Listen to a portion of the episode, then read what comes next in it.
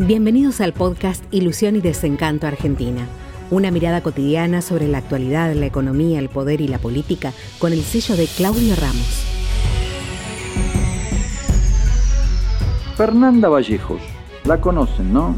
La que dijo que eh, la perseguían a Cristina o que Evita, qué sé yo, que Cristina la tuvo que parar. Economista, dijo, la Argentina tiene la maldición de exportar alimentos.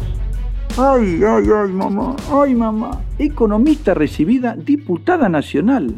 Pero señora, por favor, menos mal que exportamos alimentos. El 70% de nuestros ingresos son por las exportaciones del campo. Pero dígame, Uruguay, Brasil, Chile, Paraguay, ¿no exportan vacas? ¿No exportan soja? ¿Cuánto es la inflación en esos países? 3% anual, señora. Eh, Estados Unidos exporta maíz, soja, trigo, carne de vaca. Australia, la carne que exporta Australia. ¿Y qué, inflación tiene, señora? Cero. ¿Cómo puede decir eso? Pero menos mal que exportamos alimentos, porque si no, no, comerían la rata. Ahora dijo, Macri tendría que responder con su patrimonio personal por la deuda que tomó con el FMI. Señora, ¿qué, que alguien puede responder por 44 mil millones de dólares?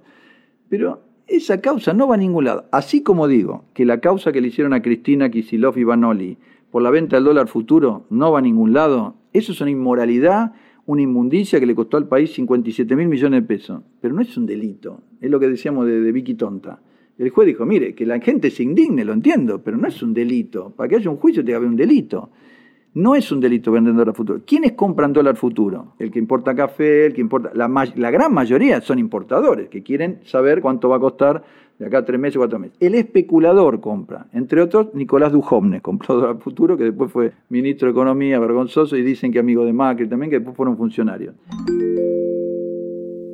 Licenciada Vallejo, ¿sabe cuál es la maldición argentina? Que personas como usted integren el gobierno. ¿Cómo va a decir que es una maldición? Menos mal que tenemos un campo fértil y que exporta. Para que la gente sepa, el campo argentino solamente está al nivel de la industria brasileña, en nivel de, competitividad. Pero eh, el campo argentino está en paridad con Francia, Estados Unidos, Nueva Zelanda. Dan clase en todos lados.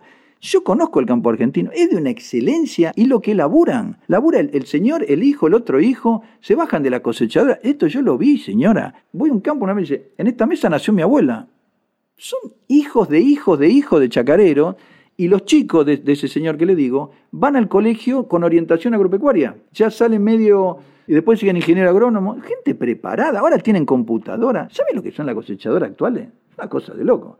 Música, aire acondicionado. Le saca el choclo, se lo pela, le pesa el grano, le divide el marlo. Una cosa fantástica.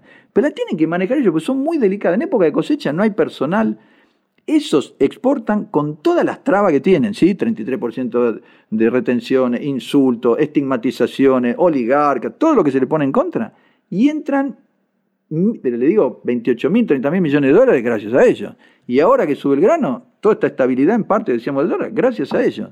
Y usted dice que es una maldición. Yo, la verdad, repito, es un país pésimamente administrado. Alberto Fernández no puede manejar la Argentina. Esta señora, diputada, Máximo Kirchner, eh, la mujer de, ¿cómo se llama? De Massa quería ser intendenta de Tigre. La gente dijo, no, estamos muy contentos con el intendente. ¿Por qué va a ser esta señora intendente? Mm, se enojó. Bueno, la mandamos a aguas de la provincia de Buenos Aires. Eso es para un ingeniero experto de muchos años. El anterior tenía 17 años de experiencia. Inaugura canilla. Dice, ahí le pusimos un poco más de cloro para purificar.